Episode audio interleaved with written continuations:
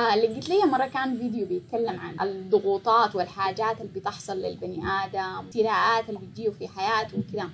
ففي الفيديو ده صاحبة الفيديو كانت بتقول إن يعني هي بت- بت- بتشهد بالآية بتقول فإن مع العسر يسرا إن مع العسر يسرا.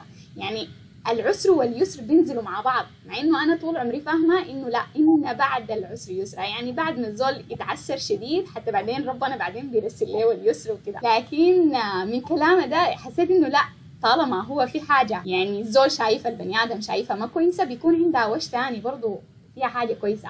يعني مثلا هسه الحاجة المؤخرا اللي بقيت بلاحظها شنو؟ الناس اللي طلعت برا بدأت تشتغل في مشاريع الناس اللي مشت للولايات بدأت تعمل هناك مشاريع جديدة من يعني تعلم الناس مشاريع تعليمية خياطة دورات تدريبية وغيرها. حتى الناس طلعت برا السودان وبدأت تفتش لشغل بدأت تبدأ من يعني من ال zero من صفر. ما عندها ولا حاجة. still هي بتعافر. كمية الكورسز الكورسات اللي أنا بلاقيها الآن اونلاين عملوها سودانيين أكثر بكثير شديد من الكمية اللي كانت موجودة الفترة اللي فاتت.